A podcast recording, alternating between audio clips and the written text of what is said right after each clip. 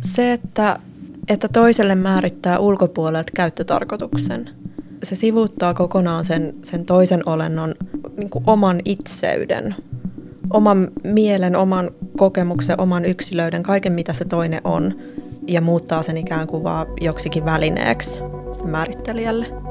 Et se on suoraan yksi väkivallan muoto väittää, että, että toinen on oikeutettusti väkivallan kohde. Moi! Sä oot eksynyt kuuntelemaan Veganeista tykkään podcastia ja nyt jos et sä halua veganisoitua, niin on viimeinen hetki poistua. Te kaikki muut, jotka jäätte vielä kuuntelemaan, niin mun nimi on Pavel Tserenkov. Mun vieressä tänään jakso juontaa Joona Uusitalo. Terve Joona. No terve, terve taas. Tuo kuulosti jotenkin, että sä oot pettynyt, että niinku taas. Tuo oli vähän sama kuin mä olin kerran yhden kiinalaisen ravintolan niin vakkariasiakas. Ja sitten mä tulin ovista sisään ja mä olin varmaan korona-aikana heidän yksi ainoista asiakkaista. Niin hän sanoi, ai sinä taas. ja sitten mä olin sellainen, että okei, että pitäisikö nyt käydä vähemmän täällä ja tehdä vähemmän podcast-jaksojakin näköjään. Mutta tänään puhutaan siitä, miten broileria on kuvattu Suomen kaunokirjallisuudessa, esimerkiksi sarjakuvissa, kirjoissa. Ja koska broilerin historia Suomessa on varsin lyhyt, niin meidän vieras on pystynyt tarkastelemaan aika hyvin niin kuin lähes koko sen historian läpi näitä julkaisuja ja miten me ollaan nähty broileria, miten me ollaan puhuttu siitä ja miten media tai kirjallisuus on vaikuttanut siihen, miten me nähdään nämä yksilöt. Tässä jaksossa meille broilereista kertoo Helina Ääri. Tervetuloa Helina. Kiitos. Sä oot päässyt tutustumaan enemmän kuin muutamaan tai pariin mainintaan broilereista, niin mennään suoraan syvään päätyyn. Mistä sun väitöskirja tästä aiheesta käsitteli, vaikka aloitetaan kysymällä, mistä vuodesta mihin? Uh, mä tarkastelin broilerien ja broilerin tuotannon kuvauksia suomalaisissa romaaneissa, novelleissa ja sarjakuvissa. Ja mun aikarajaus oli vuodesta 69, siis 1969 vuoteen 2019. Eli semmoinen puoli vuosisataa. Joku saattaisi kysyä, että okei, että, mutta onko tämä jotenkin tärkeä aihe? Että miksi, miksi meitä kiinnostaisi, miten me ollaan puhuttu eläimestä?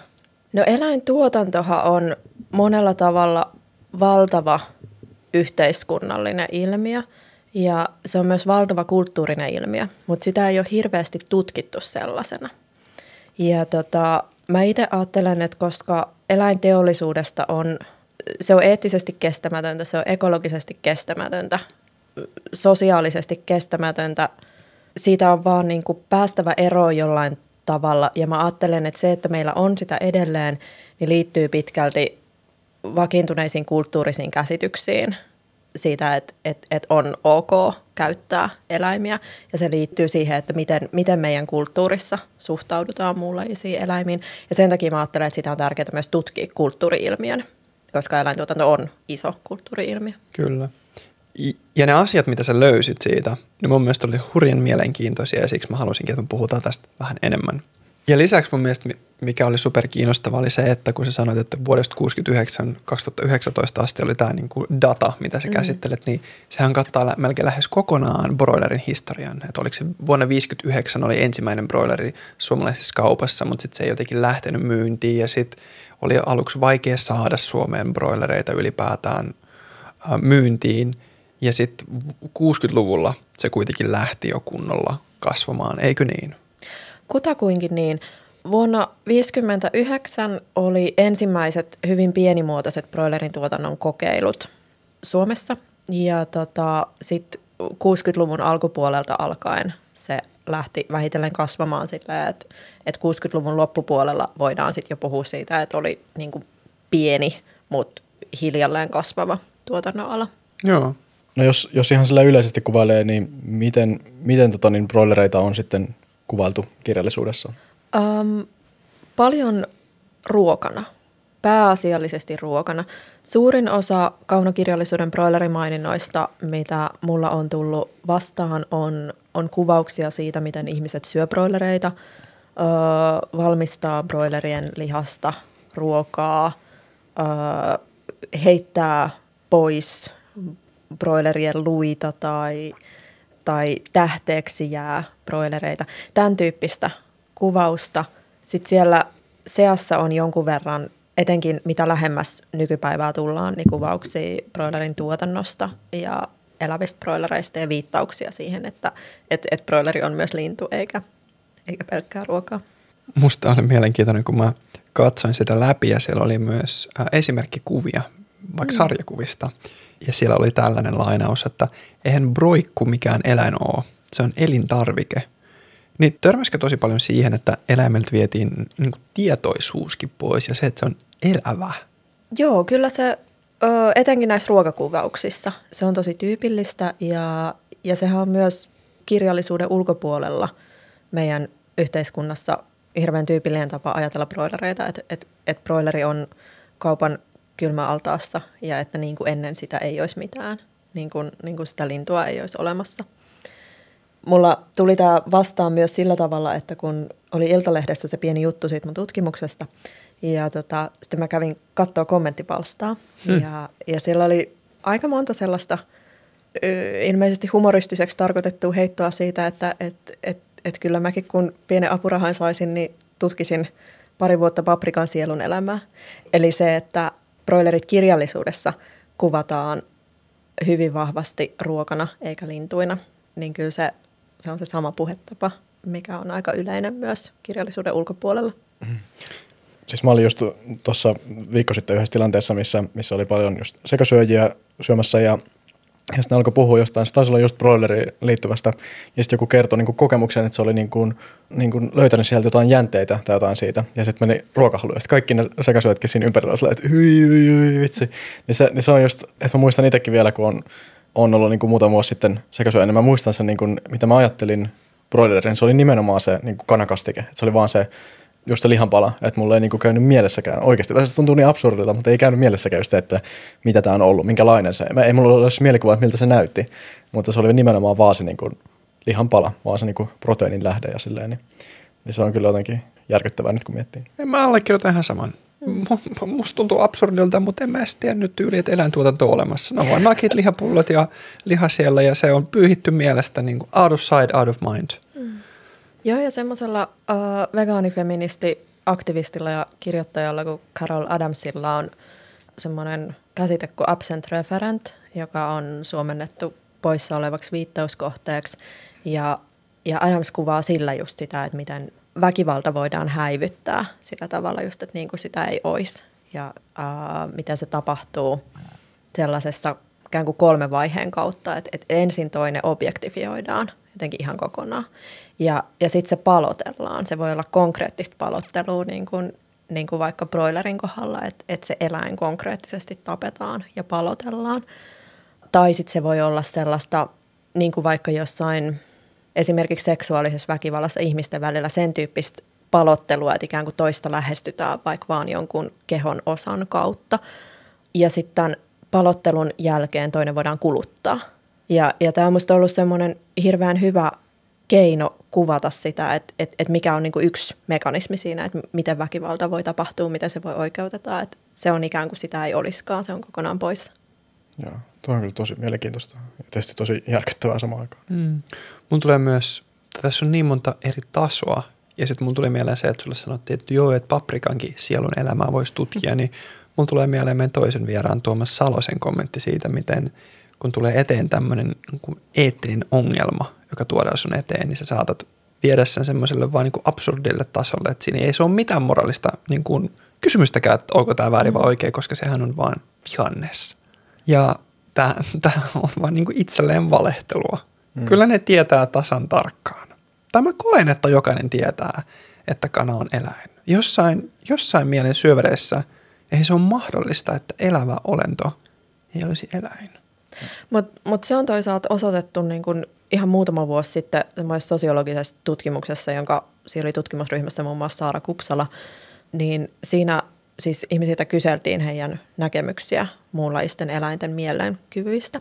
Ja tota, kanoihin liitetään tosi paljon vähemmän mielenkykyjä, siis ihan Suomessa, kuin mitä moniin muihin eläimiin.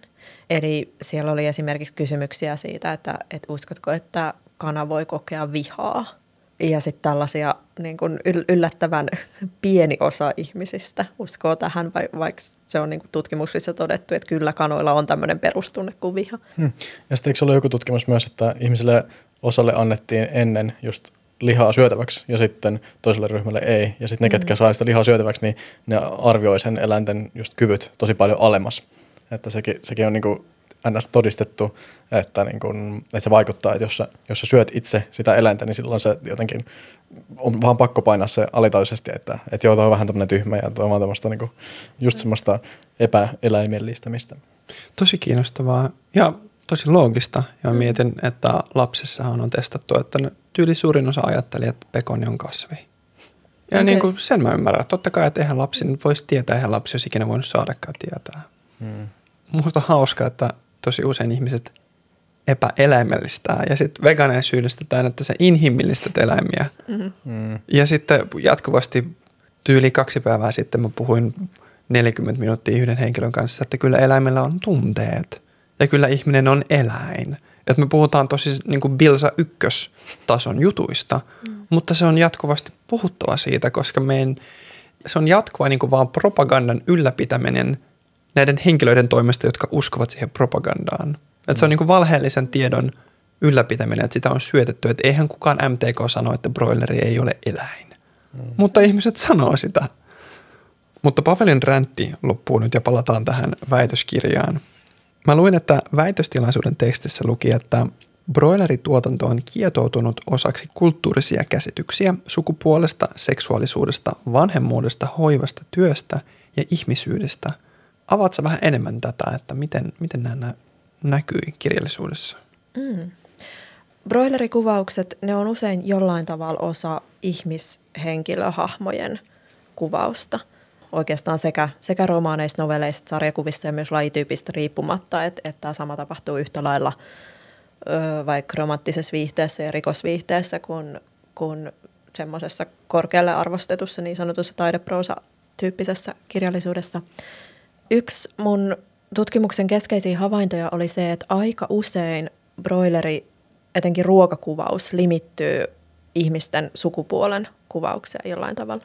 Et, et on, on just kuvauksia siitä, että miten vaikka laihduttava tai ylipäänsä jotenkin pienikokoisuuteen pyrkivä nainen syö kanasalaattia. Ja, ja miten toisaalta sitten vaikka ö, isokokoisuuteen pyrkivä kehonrakentaja mies syö niin kuin tosi paljon kananlihaa. Eli, eli se oli myös sillä tavalla kiinnostavaa, että broileri on tällainen sukupuolen kuvauksen kannalta hyvin joustavaa. Että se sopii ikään kuin osaksi monenlaista sukupuolen rakentamista. Ja tota, sitten jos miettii seksuaalisuuden kannalta, niin on tosi tavallista, että on kertomuksia ihmisten välisestä rakkaudesta, ihmisten välisistä romanttisista ja seksuaalisista kohtaamisista, ja niihin sisältyy osana se, että syödään broileria yhdessä.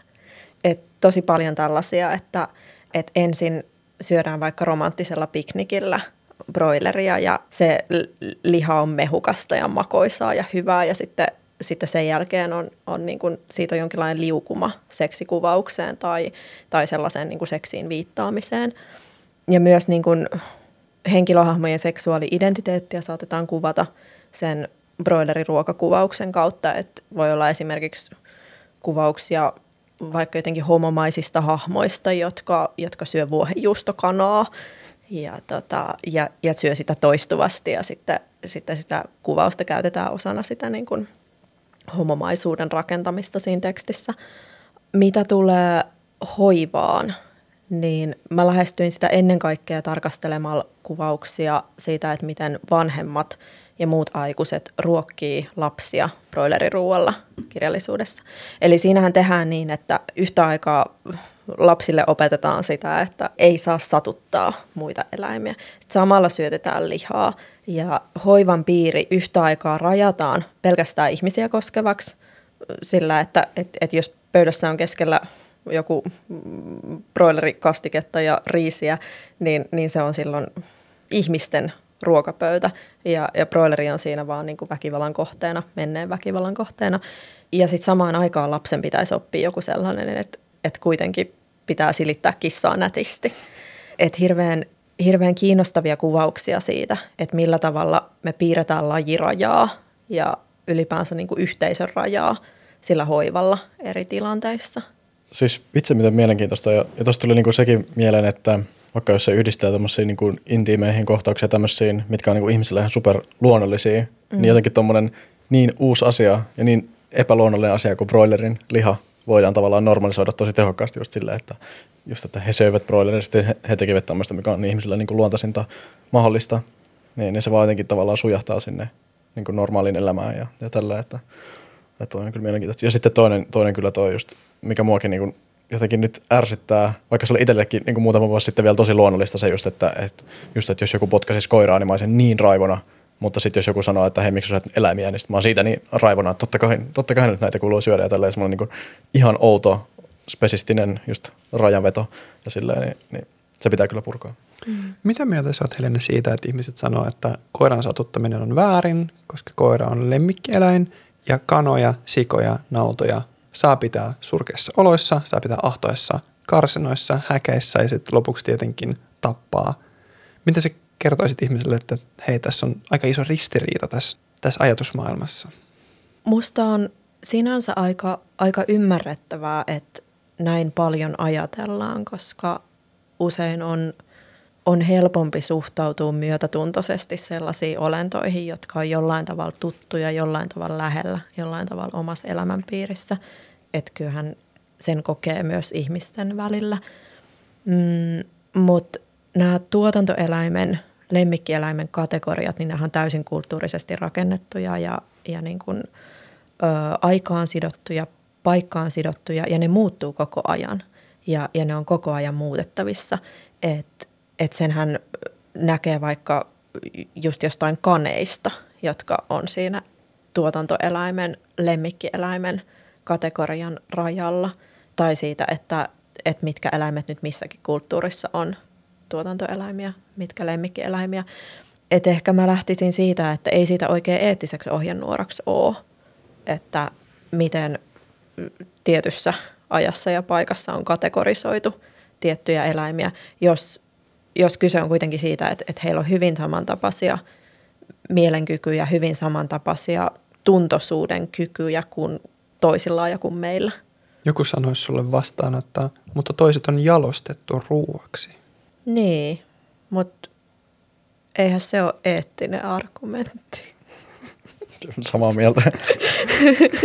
Haluatko avata, niin. miksi ei ole? Se, että, että toiselle määrittää ulkopuolelta käyttötarkoituksen, niin se sivuuttaa kokonaan sen, sen toisen olennon niin kuin oman itseyden, oman mielen, oman kokemuksen, oman yksilöiden, kaiken mitä se toinen on, ja muuttaa sen ikään kuin vaan joksikin välineeksi määrittelijälle. Et se on suoraan yksi väkivallan muoto väittää, että, että toinen on oikeutettusti väkivallan kohde. Mm. mm. Ja sitten noin samat ihmiset raivostuisi, jos joku sanoo vaikka, että, että hei, noin tietyt koirat on jalostettu jossain maissa ruuiksi, niin sitten se on, sit se on ok, mm. ok syödä niitä, niin, niin se sama ihminen ei, ei, ei varmasti hyväksy sitä niin kuin tavallaan sitä samaa logiikkaa siinä. Niin, niin, tai ihminen on syntynyt orjuuteen. Niin. Se tee hänestä orjaa, niin kuin hänen arvo, niin kuin ihmisarvonsta. Mm. Kun sä tutkit kirjallisuutta ja miten broileri esiintyy siinä, niin näkyykö siinä, siinä on 69, 70-luvulla, 80-luvulla, näkyykö siinä semmoinen uutuuden viehätys tai jonkinlainen niin kuin luksustuotemaisuus? Joo, näkyy aika paljon. Et kirjallisuudessa näkyy tosi hyvin se, että miten, miten broileri oli alkuun semmoinen harvojen herkku, jota, jota myös harvoin syötiin. Eli sehän oli alkuun kohtalaisen kallista ja tota, ö, siihen liittyi tämmöinen hiukan paremman väen, hiukan niin kuin yläluokkaisemman ruoan mielikuva. Ja sitten vähitellen siinä, tämä liittyy osittain ö, jääkaappien ja mikroaaltouunien tuloon kanssa, että vähitellen siinä 70-luvun aikana tuotanto lähti kasvamaan, broileria ruvettiin entistä enemmän – jalostamaan niin kuin sitä lihaa erilaisiksi ruuiksi. Eli, eli siihen asti broilereita myytiin paljon kokonaisina. Ja tota, sitten 70-luvulta eteenpäin alkoi vähitellen tulla puolivalmisteita ja valmisruokia.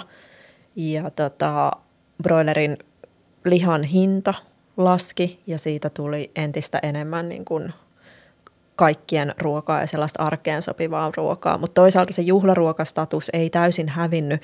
Ja edelleen kun mä puhun ihmisten kanssa, niin, niin vielä se 70-luku, jota näkyy myös kirjallisuudessa, on paljon tällaisia kuvauksia siitä, että, että vaikka niin kuin köyhässä yksinhuoltajaperheessä lapset haaveilee, että, että kun joskus ostettaisiin kaupasta semmoinen kokonainen grillattu broileri, mutta mut se ei ole niin kuin heidän perheessään todellisuutta, koska siihen ei ole rahaa. Että kyllä se niin kuin, siinä vaiheessa oli sellainen murrospiste, jossa se alkaa niin kuin, toisaalta arkipäivästyä, mutta siinä on edelleen sitä, että et se on edelleen niin kuin liian kallista monille. Okei. Okay. Joo, siis toi on kyllä niin mielenkiintoista. Mä itse vaan ehkä elänyt sitten vaan siinä vaiheessa, missä, missä se broileri oli jo semmoinen niin massatuote, että, mm. että tuntuu niin oudolta, että se on. Tai kyllä niin kun miettii, niin kyllä ehkä jossain, jossain elokuvissa just on niin kuin nähnyt sitä, että se, on, että se on just juhlapöydän koristeena sitten se. Mulla tulee mieleen tuosta sitä, että ylipäätään broileri käsitteenä se oli varmasti tosi uuttu ja sehän tulee vaan niin kuin Yhdysvaltojen broiler-sanasta. Mm. Ja moni nykyään kuvittelee, kun he syövät kanaa, niin he kuvittelevat, että he syövät munia kanoja. Mm. Onko tämä sulle tuttu tämmöinen niin harhakäsitys? Öö, joo, on. Et nehän on täysin erilaiset, erilliset tuotannon alat, mutta kyllä se on aika tavallista edelleen jotenkin ajatella, että ne liittyisi yhteen. Ja tota, kirjallisuutta, jos katsoo, niin siellä se erillisen broilerin tuotannon kuvaus runsastuu oikeastaan vasta niin kuin vuosituhannen vaihteesta eteenpäin. Et siihen asti kyllä on mainintoja broilerin lihasta, mutta mut broilerin tuotanto ei, ei niin kuin mun aineistossa, sitä ei juurikaan kuvattu ilmiönä sillä vielä 1900-luvun puolella.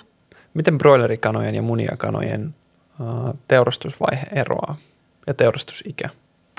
Öö, teurastusikä eroaa paljon. Nämä tuotantopolven broilerit, eli nämä, joita ihmiset sitten syö, niin nehän teurastetaan siinä 5-6 viikkoa, noin niin kuin kutakuinkin se ikä, lähempänä viittä. Ja tota, muniakanoista en nyt muista sitä ikää. Joo, mun mielestä se on niin vuosi-puolitoista vuotta on mm. se niin keskimäärin, että se riippuu. Entä sitten se teurastusvaihe? Muniakanat, niitä ei siinä mielessä teurasteta, että jos teurastamisella tarkoitetaan sitä, että et, et myös lasketaan veret ja liha jotenkin käsitellään, vaan tota, muniakanat tyypillisesti tapetaan Suomessa kaasulla ja tota, sitten käytetään esimerkiksi turkiseläinten rehuksi jauhetaan. Broilerit teurastetaan teurastamoissa ja siinä on siis ensin yleensä sähkötainutus, sitten verenlasku ja niin edelleen. Eli siellä roikutaan niin kuin pää alaspäin semmoisesta hihnasta ja mennään sitä teurastuslinjaa eteenpäin. Mitä ongelmakohtia siinä broilereiden teurastusvaiheessa on heidän terveyden tai henkisen hyvinvoinnin kannalta? No kaikki. Joo, siis ö, alkaen siitä, kun broilerit lastataan tiloilla näihin laatikoihin, jotka sitten laitetaan rullakoihin ja kuljetetaan teurastamolle, niin, niin siinä lastausvaiheessa tyypillisesti tulee murtumia, saattaa broilereita myös kuolla siellä.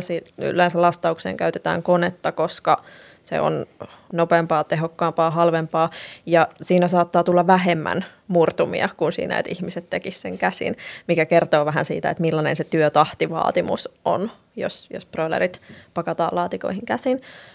Sitten on se stressaava matka teurastamolle tosi ahtaissa laatikoissa. Broileri on ensimmäistä kertaa elämässään poissa siitä hallista. Ja tota, teurastamolla se, että tämmöisiä hyvin raskaita lintuja ripustetaan jaloistaan roikkumaan, niin se on itsessään aika kivuliasta ja väkivaltaista touhua. Ja tota, itse mä en siis ikinä esimerkiksi niin kuin meidän kukkoja nostaisi jaloista. Mm-hmm. Tai, ja, ja, ja he on kuitenkin niin kuin aika kevyitä lintuja. Mm-hmm. Niin, tota, mutta mutta ei, kana ei ole tehty siihen, että, että sitä nostetaan jaloista ja, ja sillä olisi mukava olla. Sitten on riski siihen, että, että jos siinä niin kuin koukuissa roikkuessaan rimpuilee, niin pää ei välttämättä osu sinne ö, vesialtaaseen, missä, missä kulkee sähkö ja mikä niin kuin sitten tainuttaa. Eli voi päästä tainutuksesta läpi ö, tajuissaan olevana verenlaskuun. Ja tota, on myös mahdollista, jos siellä kieppuu riittävästi, niin on mahdollista välttää ne terät, jotka, jotka leikkaa kaulan auki. Eli, eli on mahdollista myös niin kuin päätyä seuraaviin vaiheisiin, että siellä on sitten kynintää ja kalttausta, eli, eli upottamista kuumaan veteen, se tulee ennen kynintää, koska se tehdään sitä varten, jotta höyhenet irtois, irtois paremmin. Eli on aina mahdollista päätyä keitettäväksi elävältä. Sehän nyt on aika hyvin pieni osuus linnuista, joille, joille tätä käy, mutta mut se, että meillä on järjestelmä, joka on rakennettu silleen, että hyväksytään se, että pieni osa linnuista kuolee niin kuin kaikissa vaiheissa ennen, ennen teurastamolle pääsyä ja, ja sitten vielä siellä teurastamossa niin kuin eri tavalla kuin, kuin olisi tarkoitus. Joo, siis muistan, katoin sen dokkarin, mikä mut sai vegaaniksi, eli tuon Dominion-dokumentin, mikä, mikä löytyy YouTubesta, tota niin, Farm Transparency Projectin tota niin, kanavalta niin, niin siellä kyllä muista, kun näin just niitä niin kuin semmoista ihan videomateriaalia tuosta kaikesta. Ja, ja siellä ainakin selitettiin, että se on oikeasti, niin kuin, että ei ole mikään silleen niin kuin yksi miljoonasta, kelle mm. käytölle, vaan se on oikeasti niin kuin, kuitenkin suht iso, iso määrä. Niin se oli kyllä ihan siis, niin kuin jäi vaan mieleen, niin, niin jotenkin syöpy, syöpy mieleensä ja, ja niin kuin vieläkin välillä tulee iltaisin niin kuin, just semmoisia niin flashbackkejä niistä, että miltä se niin näyttää, se on niin aivan niin karseeta ja niin, just semmoista niin eläinrääkkäystä niin pahimmillaan kyllä. Mulla tulee mieleen vielä palata tuohon kaasutukseen, mitä myös mainittiin niiden muniakana lintujen kohdalla. Ja kun alalla puhutaan tästä kaasutuksesta missään julkisessa mediassa, niin se on vaan niin kuin, että hiilidioksidi vaan tainuttaa heidät ja sitten heidän kaula leikataan irti tai he menevät sen jälkeen niin kuin silppuriin. Ja sitten ei siinä puhuta yhtään, että miltä se kaasutus tuntuu. Ja sitten sehän tuntuu ihan hirveältä. Sehän tuntuu sikojen kohdalla myös aivan hirveältä, niin onko sinulla kertoa jotain lisäinfoa tästä kaasuttamismetodista?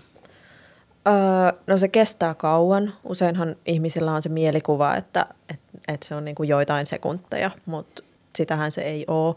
Ja siinä ajassa ehtii myös tulla mieletön pakokauhu ja, ja sitten kun kanojahan on tyypillisesti useita siellä kontissa yhtä aikaa. Siellä saattaa olla siinä vaiheessa, kun kana heitetään sinne, siellä saattaa olla jo kuolleita yksilöitä ja sitä joutuu sinne sekaan ja sitten sitä räpiköi siellä. Ja se on myös taas asioita, joita mä mieluummin en kovin usein ajattele. Mm-hmm. Jos me palataan kirjallisuuteen, niin mitä negatiivisia asioita siinä mainitaan broilerituotannosta? Ensinnäkin nämä on tosiaan broilerin tuotannon kuvaukset ylipäänsä tulee enempi vastina niin kuin 2000-luvun puolella ja tota, lisääntyy siinä ajankuluessa. Yksi, mikä aika usein tulee mainituksi, on, on se, että broilerit on jalostettu niin isoiksi ja, ja kivulloisiksi. Öö, on esimerkiksi tällaisia, tällaisia kuvauksia, joissa saatetaan vaikka verrata pyöräilevän ihmisen – lihaksikkaita reisiä broilerin reisiin, mutta sitten todeta, että et, et siinä missä broilerin reidet on niin kuin raskaat ja broileri on tasapainoton, niin, niin nämä pyöräilijän reidet on, on tasapainoiset ja, ja, ja niillä pystyy pyöräilemään pitkiä matkoja. Tota, saatetaan viitata myös ahtauteen tämän ylijalostuksen lisäksi erilaisiin sairauksiin, joita, joita jalostusbroilereille aiheuttaa – ja siihen myös, että broilereita on paljon samassa tilassa. Salmonella viittauksia on jonkun verran, ei hirveän paljon, mutta mut esimerkiksi Kari Hotakaisen kirjoissa on muutamia, mutta sitten taas esimerkiksi lintuinfluenssa, emobroilerien kärsimys, ö, turpeen käyttö broileritiloilla, nämä on semmoisia aiheita, mihin, mihin mä en ole kaunokirjallisuudessa törmännyt. Niin ja sitten se vielä, että, että mitä, mitä saatetaan tuoda esiin on se, että kasvisruoka olisi ilmastoystävällisempää. Että saattaa olla esimerkiksi ö, romaanissa joku kasvissyöjähahmo, joka toteaa vaikka lihansyöjähahmolle, että et ei nyt tuota broileria niin kuin ilmastosyistä. Joo. Y- yksi, mikä väitöskirjassa mut yllätti, oli tämä broileriluiden muumioituminen. Mm. Kerrotko vähän siitä?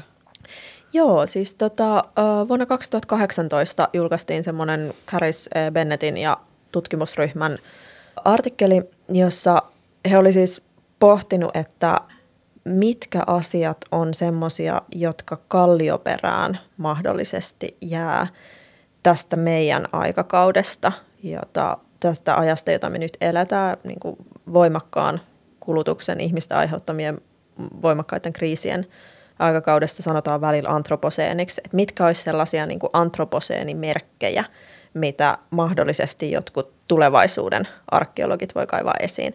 Ja he päätyi siihen, että no totta kai muovi. Muovi säilyy aika pitkään, mutta sitten myös broilerin luut. Ja broilerin luut sen takia, että, että koska broileri on, se on niin lyhyen ajan ilmiö, se on, se on niin kuin suoraan sitten sijoitettavissa ö, tälle aikavälille 1900-luvulta 2000-luvulle, eli aika, aika niin kuin lyhyellä ajanjaksolla, jos ajattelee arkeologian hommaa. Eli koska broilerit on niin, niin eri muotoisia kuin mitkään aiemmat kanat ja kuin mitkään muut kanat, niin ne on, ne on siis täysin tunnistettavia sitten ne mahdolliset tulevat broilerin luufossiilit. Ja, tota, ö, ja niitä on niin paljon, ne tulee muodostamaan sellaisen niin kuin kerroksen kallioperään aikanaan. Eli sen takia he ehdotti, että, että broilerin luut on semmoinen niin näkyvä merkki, mitä tämänhetkinen sivilisaatio jättää jälkeensä. Miten ne broilerin luut päätyy sinne kallioperään? Öö, luuhan kyllä niin kuin kompostoituu sopivissa olosuhteissa, mutta sitten kun luita on paljon ja ne on esimerkiksi kaatopaikalla sille, että ne ei pääse kompostoitumaan, niin sitten ne voi niin kuin muumioitumisen kautta lähteä fossiloitumaan. Okei. Okay.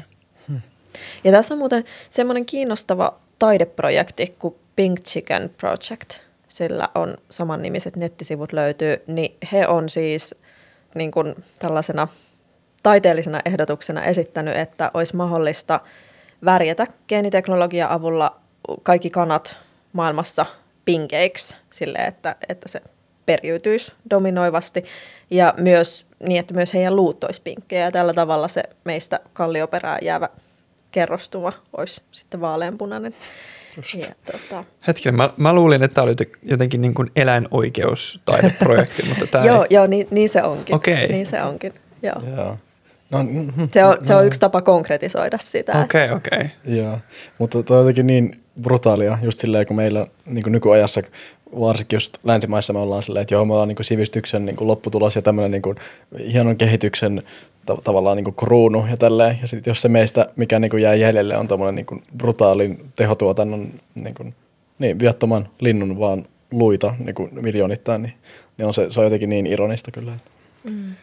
Mulla on vielä viimeinen tämmöinen lyhyt aihe tähän loppuun, että jotkut taiteen alalla työskentelevät ihmiset voisivat sanoa, että taide on siinä mielessä vaan, se kuvastaa meidän nykymaailmaa ja jos meidän nykymaailma on tällainen niin kuin karu ja broileri on vaan ruokaa, niin sitten se on tällainen ja sinä, sinä se voidaan kuvata. Miten sä koet itse, että koet sä, että kirjallisuudella tai taiteilijoilla, toimittajilla, dokumentaristeilla on jonkinlainen vastuu – miten broileri nähdään tai kanan tai eläin nähdään? Kyllä mä koen, että on aika iso vastuu. Öö, mä ajattelen, että taide ei ole ja kirjallisuus ei ole, ne ei ole alueita, jotka olisi mitenkään etiikasta vapaita, eikä ne saa sellaisia olla. Öö, Mutta mä ajattelen myös, että se ei ole mitenkään ykselitteistä, että, että milloin, milloin kirjallisuudessa tai taiteessa joku kuvaus on vaikka kanoja puolustava – ja milloin kanoja kohtaa väkivaltainen. Se liittyy hirveästi siihen, että miten, miten se on kehystetty, millaisten asioiden yhteydessä se kerrotaan. Onko se kuvaus, kerrotaanko broilerien syömisestä vaikka neutraalina tai myönteisenä tekona, vai tuodaanko jollain tavalla esiin sitä väkivaltaa, annetaanko lukijalle mahdollisuus havaita väkivaltaa. Hyvin harva meistä pääsee koskaan niin kohtaamaan eläviä broilereita. Vaikka pääsisi joskus jossain näkemään jossain kanalla showroomissa tai, tai tota, ää, pääsisi näkemään videoita, niin se, että semmoinen kohtaaminen, jos, jossa on myös mahdollisuus jotenkin jonkin todelliseen vuorovaikutteisuuteen ja, ja etenkään, että pääsisi rakentamaan mitään suhdetta broileriksi kasvatetun linnun kanssa, niin kun se, se ei oikeastaan, se ei ole juuri kellekään meistä mahdollista, hyvin harvalle, niin mä ajattelen myös, että kirjallisuus, taide yleensä, ne on sellaisia alueita, joilla on mahdollisuus toimia ikään kuin myös näiden lintujen edustajina. tietyllä tapaa myös, myös näiden lintujen jotenkin asioiden välittäjinä. Ja niitä on mahdollista tuoda meidän ajatuksiin, jotka on usein hyvin ihmiskeskeisiä, niin tuoda sitä, että maailma on monilajinen, elämä on lajien välistä. Me eletään täällä yhdessä niiden kanojen kanssa, ne on tietyllä tapaa osa meidän yhteiskuntaa, vaikka se ei, ei sellaisena oikein näyttäydykään. Ja sitten mä ajattelen, että tässä on myös kyse siitä, että miten, miten me opitaan lukemaan. Että et jos miettii vaikka kirjallisuuden opetusta kouluissa, niin opetetaanko opiskelijaa lukemaan aina ihmisiin keskittyen vai, vai ohjataanko lukemaan, ja, ja siis tämä on myös kirjallisuuden tutkimuksen perinne, että se on ollut aika ihmiskeskeistä, vai, vai ohjataanko lukemaan sillä tavalla, että voidaan myös tunnistaa lukiessa monilajisuutta. Eli kun kirjallisuus ei ole sillä tavalla yksisuuntaista, että se kaikki tulisi annettuna sieltä niin kuin tekstin puolelta, vaan myös se, että miten, miten luetaan, niin vaikuttaa siihen. Et toki kirja voisit kutsua lukijaansa, tarjota ikään kuin helpompia ö, lukijapaikkoja, helpompia niin kuin rohkaista tietynlaisiin luentoihin. Mutta kyllä mä ajattelen, että tässä on myös sillä lukemisesta kiinnittää asia. Joo. Mulle tulee tosi konkreettinen esimerkki myös, miten taiteessa näkyy vaikka ylijalostetut koirat. Et tyypillisesti se koira, mitä me nähdään etenkin komedia-elokuvissa, on ylijalostettu koira, mm. koska siitä tulee mieleen, että onpas hupsun näköinen, tai onpas lyhyt, tai onpas lättänä kuono. Ja se on kyllä huumorista niin kaukana kuin olla voi. Välillä meidän jaksot päätyy sillä iloisesti nauruun. Se ei tunnu tässä, että on niin juuri semmoinen hetki sille, ja se on ihan okei, että me käsiteltiin todella rankkoja aiheita ja broilereiden elämä on mun mielestä yksi eläintuotannon surullisempia. Mutta jos kuitenkin haluaa nähdä myös kanat, kukot hyvissä oloissa, esimerkiksi Helena sun luona, mm. niin miten pääsee katsomaan, että mitä teidän kukkoperhe-elämään kuuluu? Uh, no meidän kukkoperheestä on aika paljon kuvia villa-heltta-nimisellä Instagram-tilillä. Joo. Jos haluaa hyvän mielen kontenttia, niin sinne vaan Rescue-kukkoja katselemaan. Ja Helina, iso iso kiitos, että olet ollut mukana nyt kahdessa jaksossa. Nämä on ollut super niin kuin, tietopakattuja jaksoja ja musta ainakin tuntuu, että mun aivot on kaksi kertaa kasvaneet tässä. Nyt mä tiedän kanoista valtavasti enemmän, niin iso iso kiitos sulle. Kiitos teille.